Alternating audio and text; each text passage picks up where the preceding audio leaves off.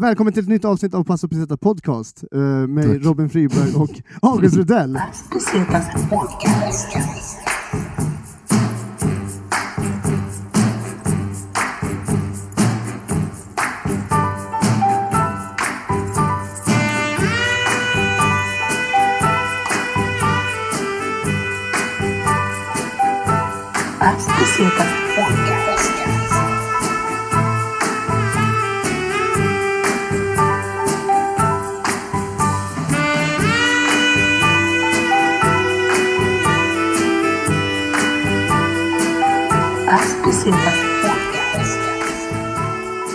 Dagens gäst är ingen mindre än Pamela Taivasalo Wikholm. Tack. Tack Sa för jag- att du får komma. Sa jag Taivasalo rätt? Ja, det sa du. Ja. Jag vet aldrig om jag ska lägga in... Min sambo är ju från, är från Finland också. Ja. Och jag brukar reta henne ganska mycket hemma och lägga på. Och hon talar inte med dialekt. De är ju, de är ju Finlands svenskar. Precis. Och du är. Finlandssvensk också. Ja. Nej, vi, vi kommer från samma trakter tror jag. Varifrån var din sambo? Eh, Jakobstad. Ja, precis. Jakobstad. Det är Jeppis för mig. Och Ja. jag kommer från, jag, jag, jag, tio kilometer därifrån finns det en liten kommun som heter Kronoby kommun. Jag förstår. Och där pratar vi också dialekt. Men i Jakobstad så, så talar man väl ungefär så sten. Ja, om man skulle dra på stan för till korvgöraren så tar man kebab idag. Exakt sådär. Och korvgöran fick du in också. Precis, exakt. Lokalkännedom. Jäklar. Coolt, coolt. Exakt. Och skillnaden mellan då min dialekt i grunden som är Nedevetti-dialekten, som är släkt med Kokkola-dialekten, Karleby-dialekten, som är Jakobstads grannstad, det är det att vi inte har någon genus. Vi använder bara en. En om allting. Om ordet, subjektet då inte passar med en, så då ändrar vi på ordet istället. Så det blir liksom eh, en flygplan istället för ett flygplan då, som man ska säga. Eh, sen något annat på ett. um, en radhus. Jag menar, allting är en. Så vi behöver inte bry oss om om det är en eller ett eller hon eller han, för allt är bara en. Den liksom Så- språk, det är som att det ligger steget före ifrån ditt svenska någonstans vill idag, med att någonstans ne neutralisera, liksom genusneutralisera väldigt mycket i det svenska språket. Ja, de kan väl flytta dit då. Så. Gentrifiera. Ja, det värsta var de där proverna som vi hade i lågstadiet där det, hade, det stod eh, subjekt uppradade, och så, som hus, bil, båt, flygplan. Och så skulle man tippa då om det var en eller ett som skulle stå framför. Det var svårt för vissa. Ja, det kan jag tänka mig. Det, det måste vara en väldigt svår, svår Men, grej. men vad menar ni? Men apropå eh, Finland, vi har med oss lite, lite dryck idag också, som vi har i våra glas här. Mm. Välkomstdrink. Mm. Eh, och välkomstdrinken är alltså en... Eh, ja, det, den är baserad på Koskenkorva ginger, ginger shot i alla fall. Eh, Koskenkorva då, som är finsk. Finlands nationaldryck. Ja, precis. Mm. Och det här är med ingefärssmak. Och den vi dricker alltså är en, en, en form av drink, jag vet inte vad den heter riktigt, men det är Koskenkorva ginger shot med färsk ingefära och tonic i, som vi har i glasen. Låter Vad, fi, vad fint, den fint. ser ut. Det, det är lite sådär... Eh, eh, so, den är lite solig. Ja. Perfekt för det här Mm. vädret. Perfekt för det här vädret. Eh, Kippis. Kippis. Mm. Ja, vad uppfriskande. Jag vet inte om jag Mm. får säga det, men jag är inte speciellt förtjust i vodka överhuvudtaget. Nej. Är det som, Så att det, är, ju- det är lite konstigt. Det är nästan så att man strider mot grundreglerna. Men ingefära då? Ingefära älskar jag. Ja, då slog det här, för det här var ju ganska rik ingefärasmak tyckte jag. Jag känner mig nyttig nu. För Ja. ingefära är jättebra om man så här har, ledproblem. Eller Ja, så, där. precis. så jag tänker koncentrera mig på ingefäran Ja. och så får den där eh, vodkan vara en så här, eller Koskenkorvan vara en så här lite... det är bara en ytterligare liten smärtstillande Ja, precis. En liten latent... edge-ton. Precis. Men jultomten är ju också från eh, Finland, Ja, som vi just det. vet. Ja. Och min lilla syster sa när hon var liten, så sa hon, hon hade helt på klart, det heter ju i Finland att han kommer från Korvatunturi, som då direkt översatt till svenska blir äh, Örberget eller någonting. Men Korvatunturi, ni hör ju hur det låter. Så hon var helt bara så här, visste att säga åt alla gamla tanter och farbröder att julgubben kommer från Koskenkorva. Men betyder korvaberg?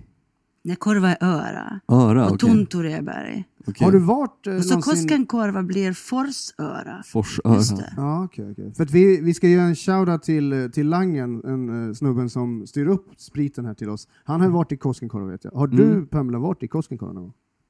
Inte i, jag har kört igenom det. Jag har Ja. inte stannat. Men jag vet vad det finns. Jag har sett skylten. Och sagt nu är jag i Koskenkorva. Ja. är det liksom, eh, när kom du till, eh, när, när flyttade du till Sverige liksom? Jag har bott i Sverige två omgångar. Jag var provbodde här på 90-talet. Och, och sen eh, 2006 eh, så flyttade jag då. Inte vet jag för gott men för den här svängen i alla fall. Och mellan dess så, jag, genast jag kunde packa min väska och flytta från eh, österbottniska slättlandet så gjorde jag det och drog ner till Helsingfors och så var det Stockholm, London, tillbaka till Helsingfors och sen Stockholm nu igen. Så vi Jäklar, får det är se. många vänder. Mm. Men du känner inte än att du kanske har Att jag har, settled down for good liksom? nej, nej, jag har inte köpt ett torp här ännu Nej. med ett rött hus med vita knutar och börjat odla min egen potatis. Så nej, Men lutar det mer åt att köpa torp här eller i Finland? här tror jag. Här. Precis. Jo, för att jag märker att jag har blivit liksom mer och mer svensk. Jag kan, ibland säger jag till och med att jag är från Sverige när vi är utomlands och sådär, för alltid retar det någon.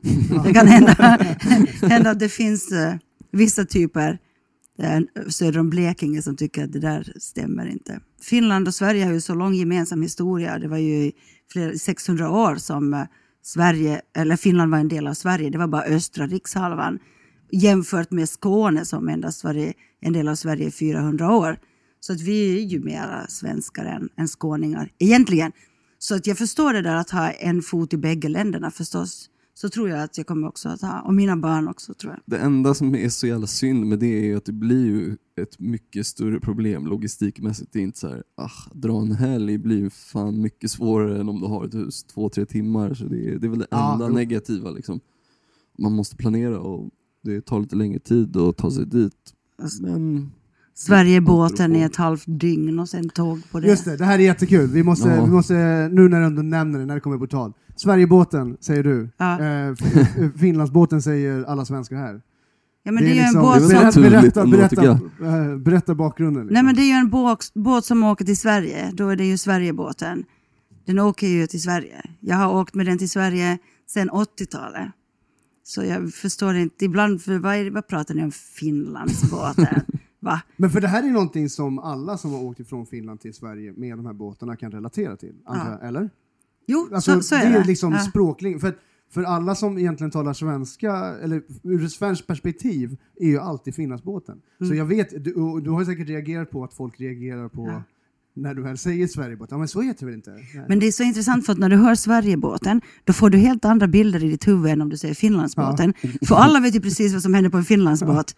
Det, precis, det är ett taskigt tangoband, det är falsk sång i karaokebaren, det är folk som äh, tränger sig och som verkar vara hungriga, som aldrig har sett mat, som hoppar på smörgåsbordet och det ska vara både revbensspjäll och chokladmos och glass på samma tallrik, så toppar man med lite räkor. Ja. Det, är ju, det är liksom Finlandsbåten. Och så är det någon som spyr om några timmar i korridorerna. Ja, du har analyserat det ordentligt Precis. Men Sverigebåten, det låter ju precis som Sverige överlag. Det låter ju som att det är som lite finare. Ja, lite lugnt. Precis. Där är det där är helt enkla mattor som är precis nydammsugande. Det doftar gott och alla äter med gaffel och kniv. Ja, lite pianomusik. Men åker fin, finnar Sverigebåten av samma skäl? Alltså, förstår ni vad jag menar? Typ köpa taxfree, bete sig som ett svin, supa billigt och typ, Svar ja. sa jag. Ja men det Alltså, jag har som bild av att finnar åker över till Sverige för att jobba. Också det. Mer än att fin- sve- mer i större utsträckning än vad sven- svenskarna åker över till Finland för att jobba och även liksom Alltså det, det tror jag någonstans. Jag tror att det är fler finnar som jobbar i Sverige än svenskar som jobbar i Finland. Det är ungefär sådär att om det kommer en svensk till, till Finland för att eh, jobba i Finland så gör man ett reportage om personen i lokaltidningen. Medan här görs det inga reportage om alla finländare som kommer till Sverige. Men det här är ju historiskt också för att jag på 60-talet så var det inte så gott ställt i Finland. Det var efter kriget och så vidare. Det var stor massarbetslöshet. Och här fanns det jobb. Det fanns jobb i Sverige. Så då åkte man man ur huset, åkte hit, hyrde den snyggaste Volvon som bara fanns och åkte hem till Finland och, och latcha på sommaren. Man kom glidande fram där. Så här. Och Sverigefrämmande blev det så här. Sverigefrämmande. Det hade varje by. Folk som hade åkt till det förlovade landet i väst. Där man badar i honung och mjölk. Ja. Ja, vad härligt. Det är kul att få snacka lite, lite Finlands perspektiv. För jag själv var ju det nästan bara, ja, nu vid årsskiftet, som jag fick uppleva dels Jakobstad lite på riktigt eh, och fick faktiskt uppleva fin alltså se Finlands natur. Och jag blev väldigt eh, jag mådde väldigt bra. Alltså jag fick ett otroligt lugn för att det är väldigt vackert landskap, alltså det är väldigt vackert land. Och det känns som att eh, eh, när man växer upp i Sverige, i alla fall jag, så har man en liten så här, uh, svenska syn på Finland är alltid lite, tittar alltid lite, lite ner på ett ganska o, uh, oförskämt sätt kan jag känna, många gånger. Eh, väldigt led, jag styr in det väldigt ledande, men det var inte meningen. Men, men, nej, men jag förstår vad du menar, för på, på samma sätt så, nu, på samma sätt som många som, som just kommer från Finland och har svenska som första språk som undertecknar. Det var en tid då jag var mycket mån att säga att, ja, men hej, att jag är inte en uh, finne utan jag är en finlandssvensk. ja. Och, men, nu har jag kommit med åren fram till vad spelar det för jävla roll? Mm. Det är samma skrot och korn ändå. Men på något sätt så, om svenskarna har den synen på finnar och Finland överlag, så har också de svenskspråkiga finländarna, alltså finlandssvenskarna i Finland, kanske också lite synen på Mm. sitt eget folk, att, att de, de där skogsfinnarna Ja. lite grann komma med kniven sådär. Men för det, det, jag tycker att det är intressant, för det är, ju mer jag har lärt känna till om Finland, ju mer har jag förstått den här uh, historiken mellan Sverige och Finland. Att det finns en ganska, ja, det är väl i sporten, jag vet inte, du är ju inne på fotboll, kanske inte så mycket på hockey. Men eh, i hockey är det väl ganska, rivaliteten ganska ordentlig ändå. Alltså, Det är väl det närmaste vi har ett derby liksom, Ja. mellan länder i alla fall skulle jag säga. Det är blodigt allvar. Mm. Ishockey. Definitivt. Faktiskt blodigt allvar. Och det är sådär att eh, till och med min mormor hade pratat svenska hela sitt liv, bott hela sitt liv i Finland. Inte hejar hon på Sverige, nej. utan det var nog Finland. Ja. Hon kunde inte många ord finska, men just i hockeytiderna så använde hon alla de som, som hon kunde. Vi var också i, i Spanien eh, och tittade på Sverige-Finland-matchen nu senast i VM, i maj. Och då frågade jag eh, av den här krögaren då att hej, att vi, vi kommer hit och vi tänkte heja på Finland, att är det okej? Så sa han, ja ni får äta här men att, att håll liksom lite låg profil. Så pass alltså? Ja, precis. Ja, så pass, Ja, ja. men det var ju jättesvårt för Finland var ju under matchen och så fort det blev mål så var vi så ja! Så man fick liksom svälja det där. Så hittade jag en sån standardfras som jag sa att det är bra för matchen, det, det är bra för matchbilden det här att Finland gjorde mål. Ja. Men till slut så var vi ändå kompisar. ja, det är bra. Men då, då blir man, när man tittar på hockey, då kommer riktigt finnen i Ja, fram. ja, men det kan jag tänka mig. Det, det, det verkar vara en sån, en sån grej som väcker, får pulsen att öka i människor. Hockey liksom. Men när det kommer till fotboll så är vi lite nog på Sveriges sida. För att Mm. vi, Finland har ju aldrig kvalificerat sig till en enda Nej. turnering, varken EM eller VM. Men de har det tufft. Precis, vi, vi har några spelare som vi kan vara stolta över. Jari Littmanen, eh, Sami Hypie och nu eh, har vi en i, i, i Norwich också. Teemu Pukki. Precis. Som eh, tror jag är den första finländaren som någonsin har eh, lett skytteligan i Premier League. Yes. Ja, coolt. coolt. Ah, han stänker in mål alltså. Ja. Men i och för sig hade det bara spelats tre omgångar, men det behöver inte Jo, men han, jag lovar, han kommer göra många mål. Jag har honom till och med i mitt fantasy Premier League-lag Yes. och hade honom som kapten när han gjorde hattrick. Så fan, Vad bra! hatten av för Keep- Pukki. Alltså, Kippis demo. jag gillar det.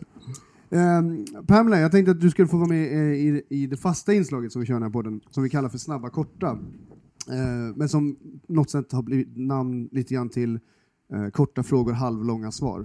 Mm. Eh, det går till så att vi ger dig två alternativ och sen får du välja ett av dem, de alternativen och sen så djupdyker vi lite grann i varför du har valt alternativet.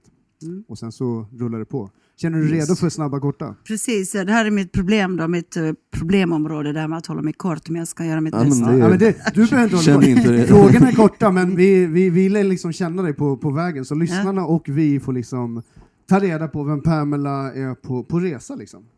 All right. Då kör vi igång då. Eh, flyg eller tåg?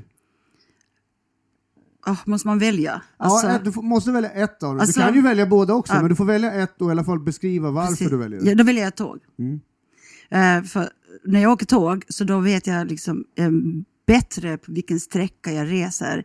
Det känns som om någon sa att själen hinner komma med.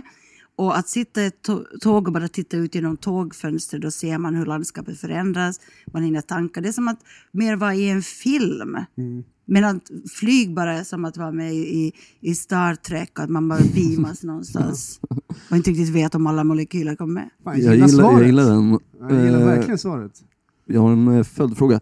Vad är den längsta tågresan du tagit? Eh, Jag var på tågluff förra årtusendet och då åkte jag eh, ner till Gibraltar. Och näst, jag, stannade, jag stannade till i Paris någon natt. Men sen var det eh, Paris ner till eh, Barcelona, till Madrid och, och sen till, till Gibraltar. Wow. Men inte vet jag, jag menar, längsta tågresan kanske ändå har varit i Finland i timmar. Något sånt nattåg från norr till Helsingfors. Jag åkte, nej jag, vi kom aldrig över till finska. Har åkt, eh, det är också då med min sambos släktingar såklart. Vi åkte upp till, eh, till Jukkasjärvi tror jag med tåg, till det här Ys-hotellet. Det är Jukkasjärvi. Ja. Eh, Wiesel, hennes eh, äldsta bror, eh, gifte sig. Jättevacker ceremoni. I, alltså, ceremonin var i en iskyrka och sen så var det då ishotellet som är där. Och så. Då åkte vi nattåg. Det var typ det jag ville säga. Jag Nej, men det jag här, nej men det är jättebra. Det är din längsta tågresa. Eh, oj, det är definitivt någon i Indien där någonstans. Jo men typ jag och mitt ex, vi åkte från typ, vad fan var det? Om det var Goa upp till Varanasi eh, och det tog väl alltså, jag vet inte, typ 30-40 någonting.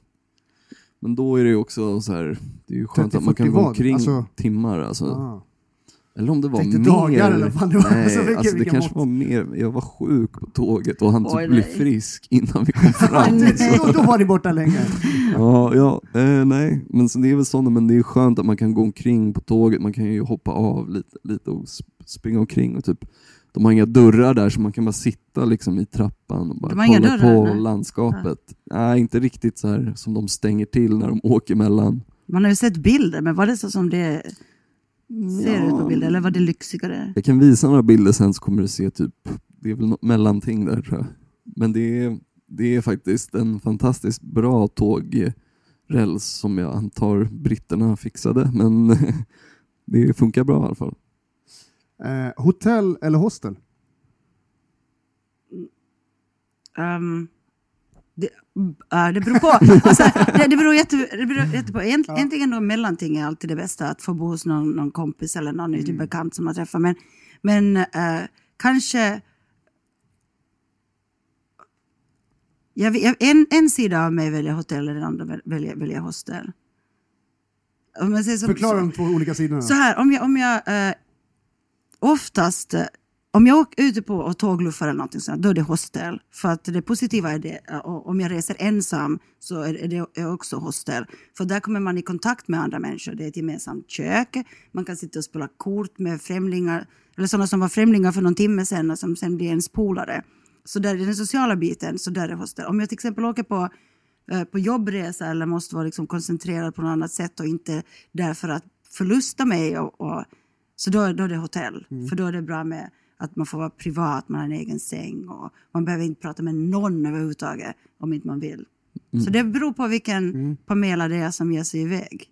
Ja, jag kan nog säga att jag känner igen mig exakt i det du har beskrivit faktiskt.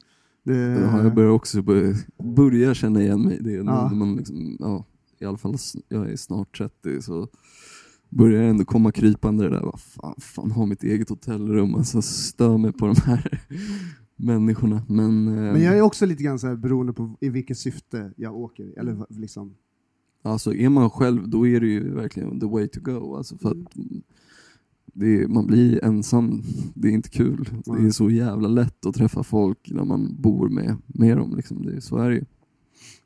street food eller lyxrestaurang? Street food. Det var den enklaste frågan hittills. Absolut. Ja. Vart har du, vart har du, har du några minnesvärda platser där du har hittat väldigt intressant street food som, som liksom tilltalat dig? Ehm, jag har inte rest så mycket i Asien, eh, men eh, jag försöker att på varje ställe dit jag åker äta någonting just eh, lokalt. Både på Kuba, eh, Dominikanska republiken, i, i- i Kenya, där åt vi mest eh, lokalt.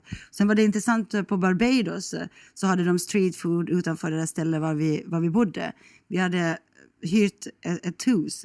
Det var ett så enkelt litet hus, men det var nära stranden och eh, nära vägen och nära byn, så det var jättefint. Och hyrde man det så fick man alltid äta gratis där utanför. Så det var ett stånd där Mm. Utanför. bra deal, alltså. Precis. För att eh, det störde, det kom ju massor med os för att de, hade, de lagade ju maten där på platsen. Och det är nog kanske en av de bästa. eh, det var så här, uh, vet du macaroni pie, alltså någon form av, um, ska vi säga, Typ makaronipudding. precis, Ah, makaronapudding, okej, okej. stående makaroner utan kött och, och fisk och, och, och kyckling som de hade gjort Det är där. ändå en bra deal alltså. Ja, alltså, faktiskt. alltså bo, för det, det luktar ju ganska gott, om man vet att man ändå kan få äta det luktar gott så är det Mm. Ja. inget problem att det... Och precis, och det blev ju som en gatufest där utanför huset också.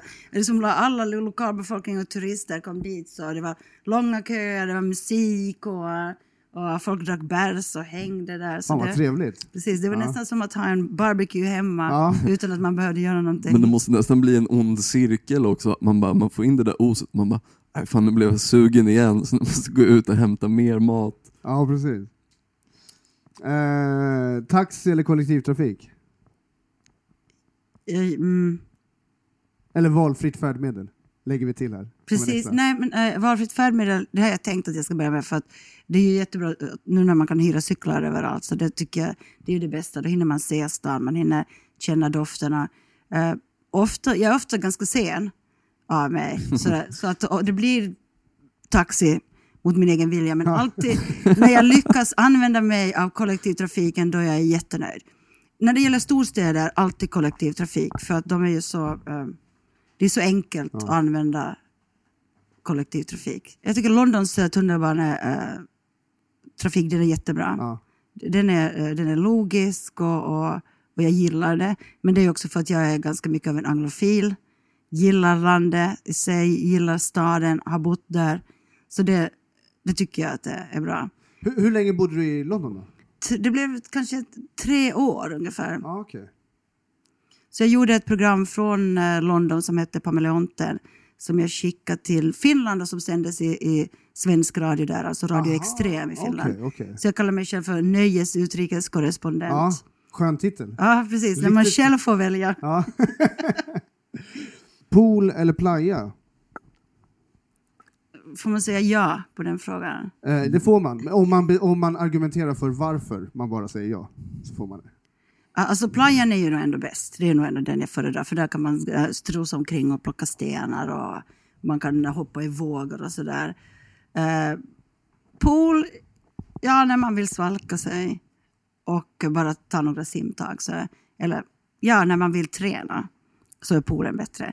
Vill man bara liksom ligga och njuta så är playan definitivt bäst. Hur förhåller du dig till eh, så här, påträngande strandförsäljare? Jag är väldigt sträng och elak och hemsk. Hur, berätta, berätta en situation. Sen, sen får jag dåligt samvete och sen springer jag nästan efter dem och ber om ursäkt. Sorry! What can I buy? Nej. Nej, men jag brukar bara säga no, men jag brukar alltid säga, man måste alltid eh, titta dem i, ög- eh, Ja. titta dem i ögonen, säga vänligt men bestämt eh, tack men nej tack. Ja. Och, eh, sen om de blir och pratar så kanske man kan byta några ord. Ja. Men sen när de säger igen, när de vill kränga någonting så är det nej tack. Nej.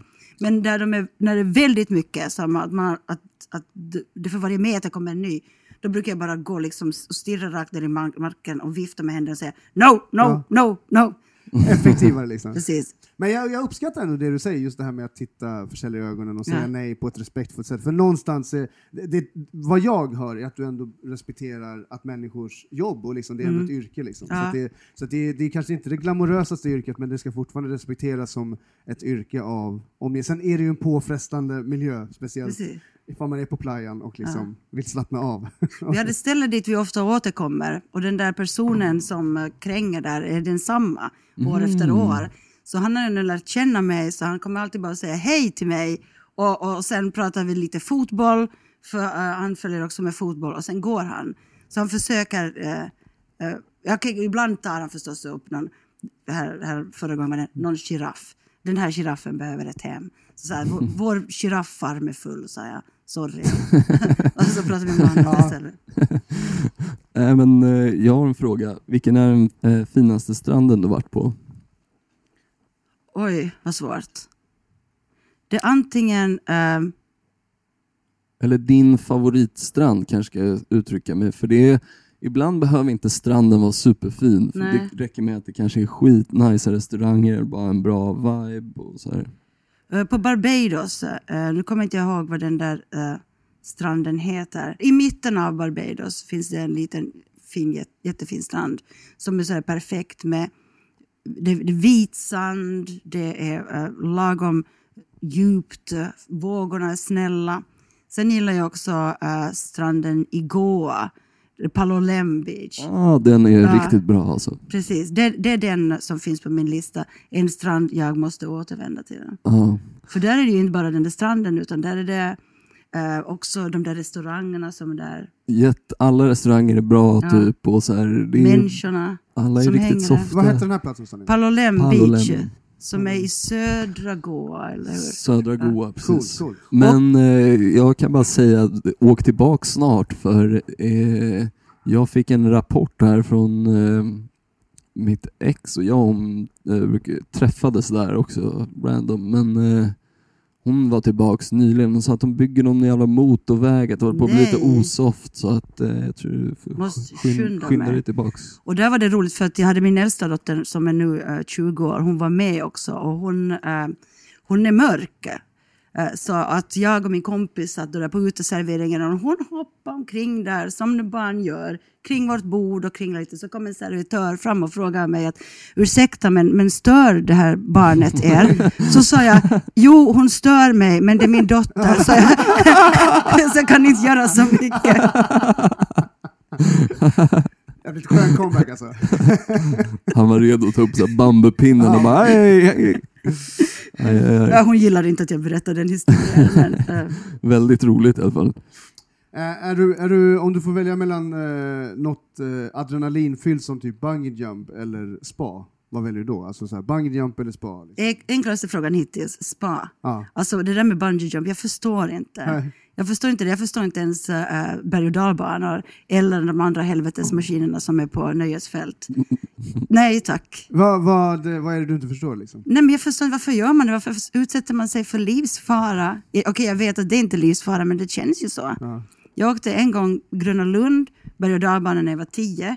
Hade ögonen fast och skrek hela tiden, förutom en gång när jag öppnade dem. Och det var precis vid kröna över vattnet, så jag trodde vi skulle stritta ut. Nästa gång i, eh, i Kalifornien, i någon av de där Six Flags, eller vad de nu heter. En jättestor. Och jag, då tänkte jag att om jag överlever det här, så aldrig i livet. Aldrig i livet att jag sätter min fot i en berg och dalbana mer. Så jag vet inte, kanske jag är feg. Nej, men det är bra att veta, det är lite grann det som är grejen med de här svå- äh, frågorna. Man får lära sig. Men, jag menar, du, var ju, du visste ju vem du var. Ja, Alltså, inte det- för en miljon kronor. Nej. Då tycker jag ändå att då har du i alla fall testat. Ja, precis. Du vet att du hatar det. Ja.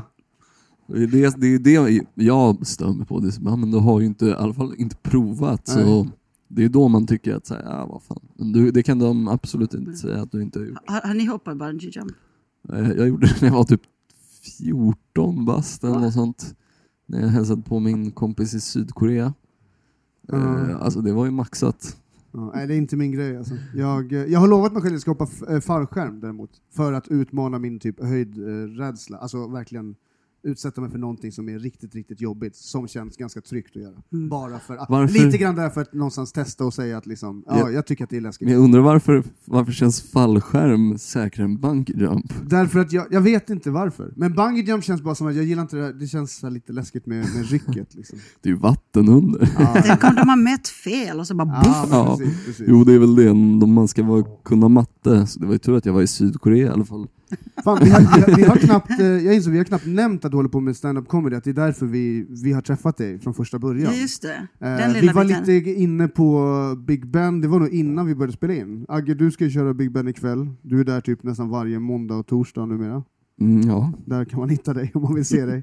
Men på Big Ben var den första gången jag såg dig, Pamela, Ja. på, på scen. Och, och jag gillade din act eh, rakt av. Liksom. Ja, tack. och det här det är ett tag sedan. Jag vet Mm. inte när, när, när det var, när det var liksom. Men, Ja. men eh, du håller på med stand-up i alla fall. Ja, det kan man säga. Ja. Precis. Jo, eh, jag är säkert den mest långsamma människan i hela världen också då. Jag var på en open mic-tävling 1996 i Helsingfors på Virusteatern som jag vann tillsammans med en annan tjej, delad första plats. Och sen tog jag tag i det igen år 2010 då jag gick en kurs med Oredsson på Norra Brunn. För att sen göra min debut 2016. Så kanske någon gång vid så här 2045 så kanske jag börjar gigga regelbundet. Det var en, Skynda långsamt. en trestegsraket. Men hur är den hur är den, alltså stand-up-scenen i Finland, har du någon form av tempo hur den är? Alltså, är den liksom, den finskspråkiga, liksom, Ja. den kanske inte, förstår du Jo, finska absolut. förresten? Ja, ja, det, det har jag glömt fråga. Jag, jag, jag, alla måste lära sig eh, finska i Finland, så jag började lära mig finska när jag var tio år i Finland. Men jag lärde mig det ordentligt för att när jag bodde i London så hade min rumskompis var från Tammerfors, så där lärde jag mig finska eh, i, i London. Och jag förstår. Och eh, jag har nog en rutin på finska också som jag, som jag kommer att köra Ja. här eh, Sisu Radio som är den fin- finskspråkiga Mm. radiokanalen i Sverige. Så de ska hålla någon sån här, eh, i slutet av november ska de ha något lej. Så då har jag lovat, då ska jag köra på finska också. Som roligt. kommer att sändas i radion. Gulp! Ja, Jävligt kul alltså. ja men det är jätteroligt. ja. Och, och, eh, André Wikström, han har ju dragit igång ganska mycket där. Och sen är det en finländare, nu kommer jag inte ihåg vad han heter, men han har blivit ganska stor i USA nu på senare tid.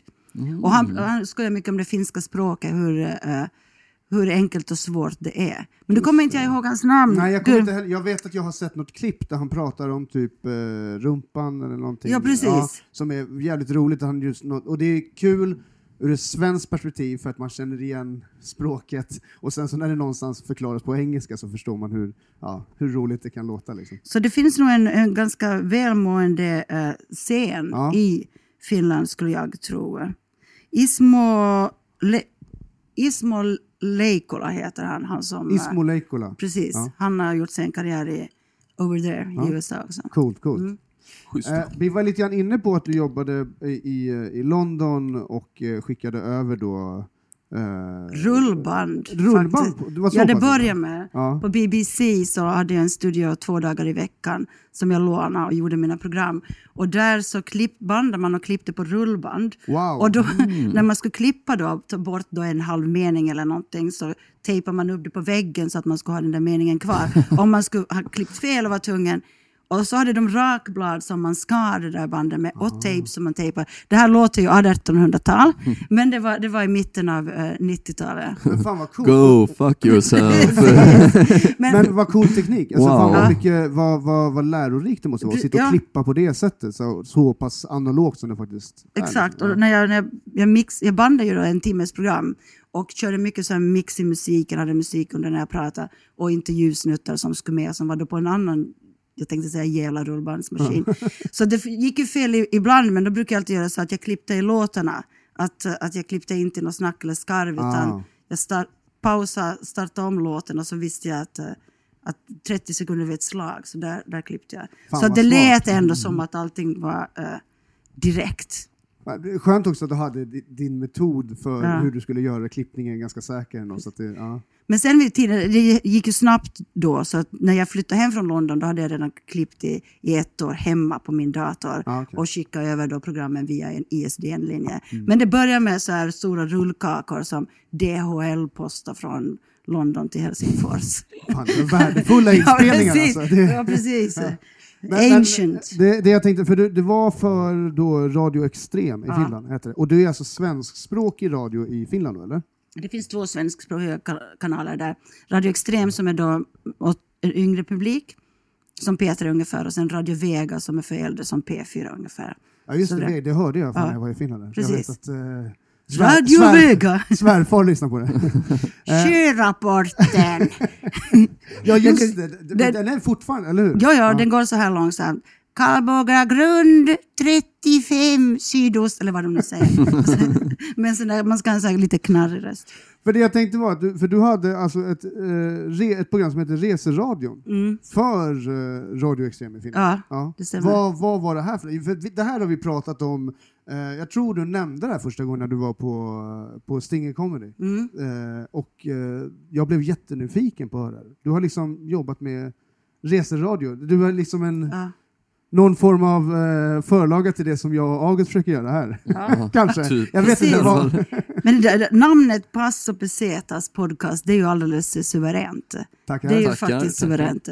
Uh, reseradion gick ut på att jag eh, reste någonstans. Det skulle då vara både informativt och berättelser. Och jag tänkte då, när- eftersom man inte kan använda sig av bilder i radio så byggde jag upp bilderna istället genom att intervjua lokala människor och, och, och sådär. Och, och låta dem beskriva och använda mycket ljud och sådär. Så det, det var ju ett klippt program och inte en direktsändning.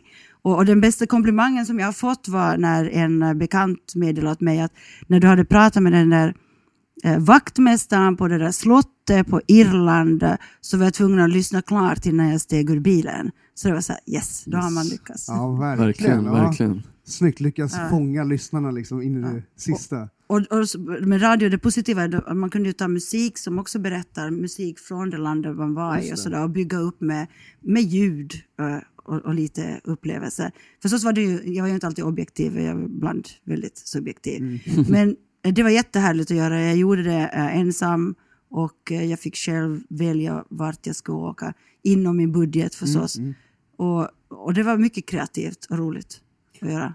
Men liksom hur gick, eh, hur såg liksom själva beskrivningsmötet, eller liksom själva pitchmötet, blev du presenterad till det, eller hur kom du på den tjänsten? Liksom? Mm, äh, nej men alltså jag, jag hade en, tjänst där, om, om, när jag kom hem från äh, London då så jobbade jag som musikjournalist först. Och, och sen äh, föreslog jag till min chef att det skulle vara kul att göra någonting som heter Reseradion. Ja. Så då klämde vi in det. Så då, Men var det en ny programidé? ja, det, var- det var Ja. min programidé. Ja. Så det hette då Reseradion med Pamela Taivasalo. Fan vad häftigt, Ja, vad roligt. det, det var kul. Vad heter det, har du kvar några av de här inspelningarna? Finns de kvar, bevarade eller arkiverade? Jag tror att jag har vissa inslag kvar. Jag har, jag har bränt dem på CD. Ja. Nu måste jag väl kanske ta och föra över dem till någon dator för snart slutar väl CDn existera. Ja, men precis. Men, Mm.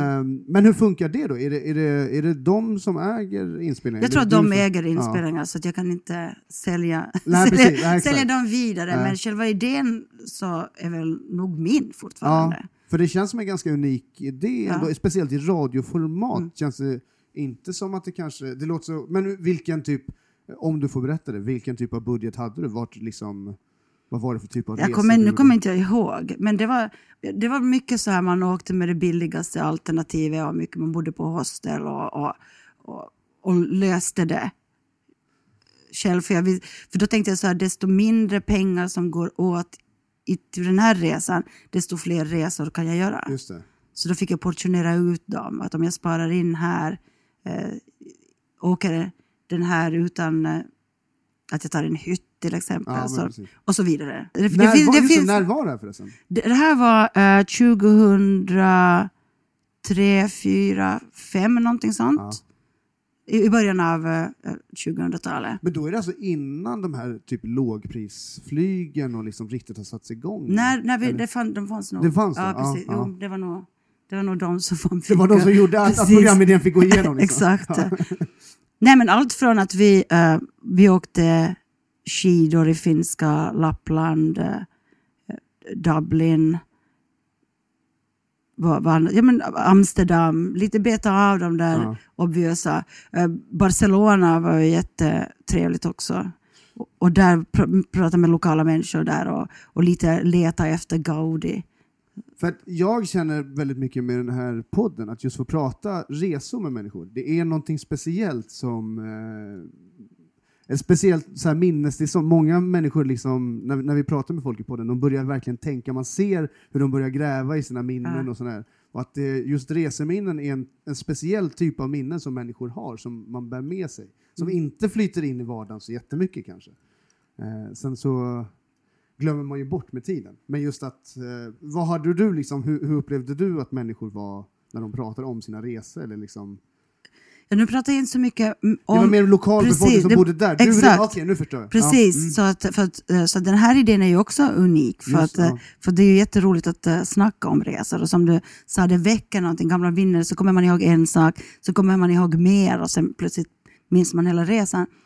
Och just i reseradion så pratade jag med lokalbefolkningen då, som fick berätta om vad de var stolta över med sin stad och vad de skulle tipsa turister om att göra, sånt som inte står i, i turisthandboken Ja, direkt.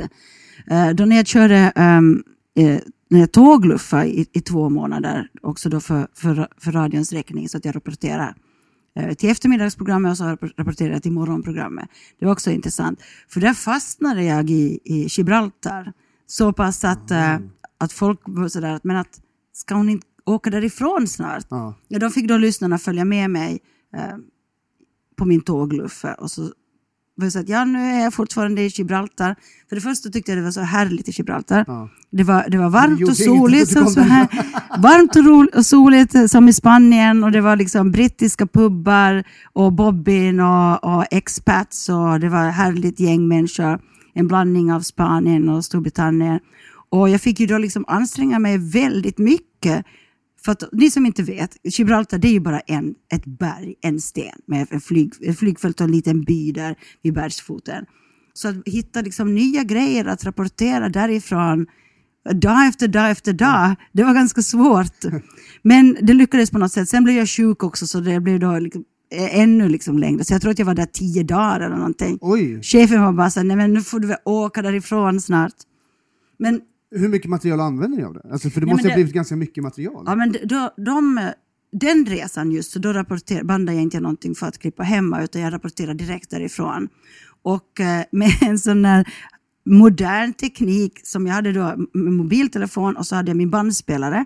Och sen när jag hade någon sån här intervju som jag ville ha med så ringde jag upp teknikern på YLE och spelade upp eh, det från eh, högtalaren på min lilla bandspelare in i telefonen och så bandade de det på andra sidan Helsingfors. Wow. Så det blev ju crappy kvalitet men man kunde använda 20 sekunder bara för att liksom bevisa att, hej, att här Ja, är det någon som det. pratar Spanien och spanska.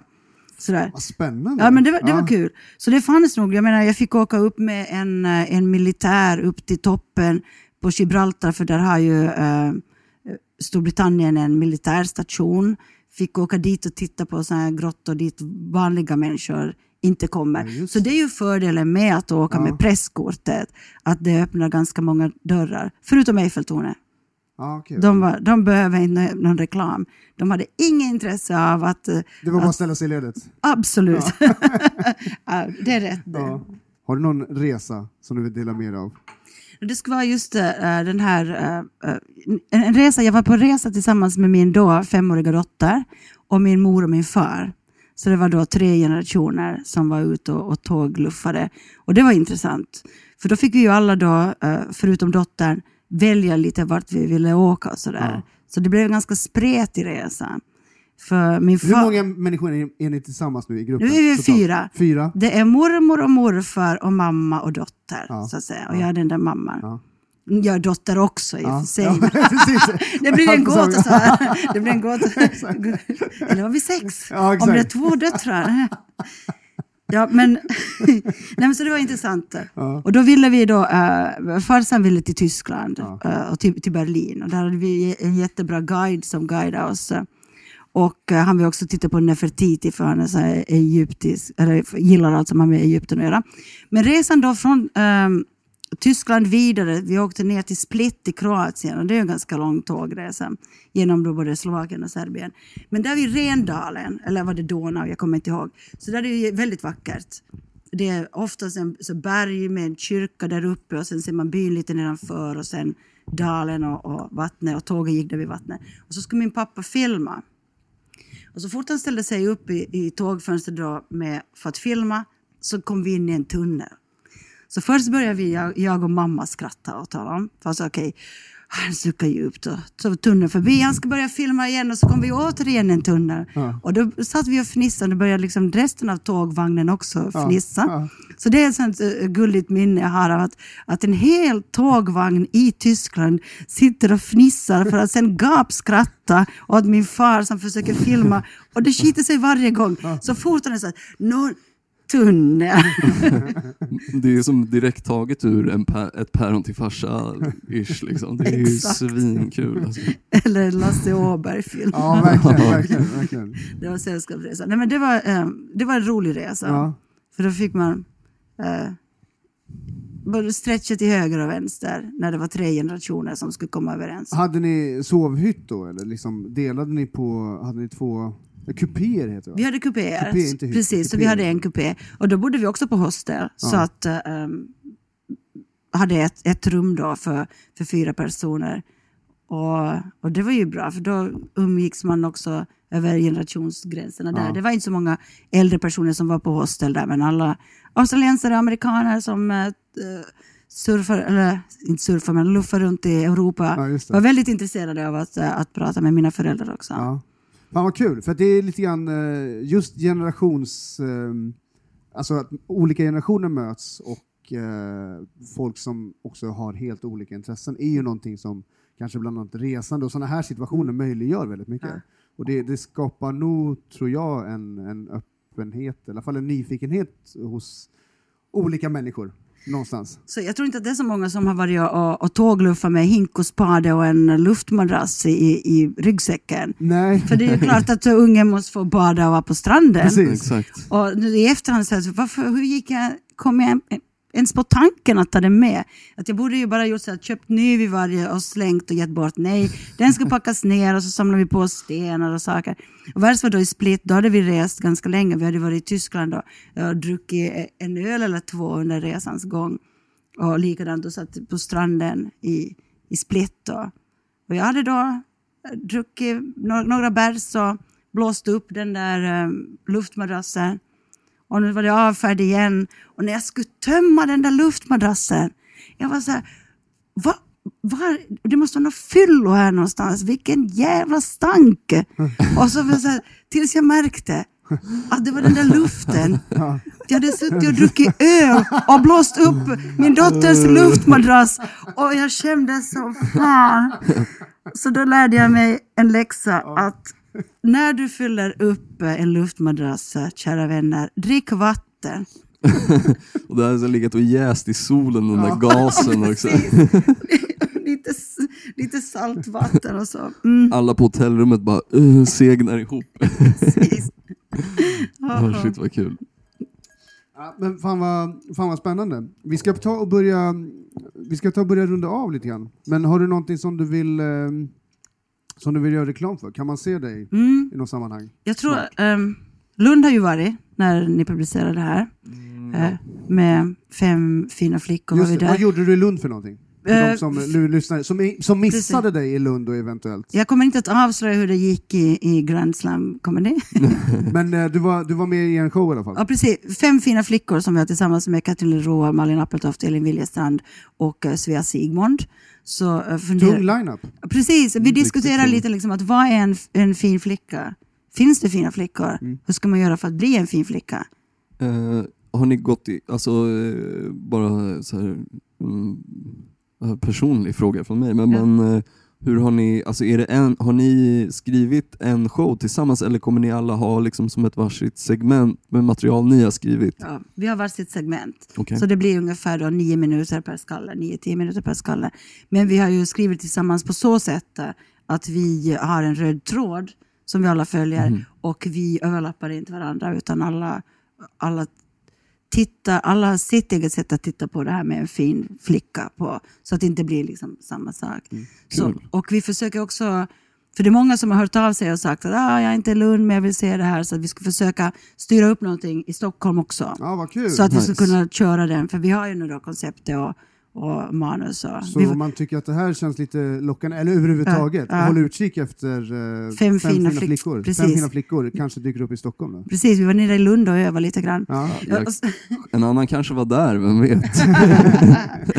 och sen, eh, sen, ska vi till, eller sen ska jag till, till Märsta också.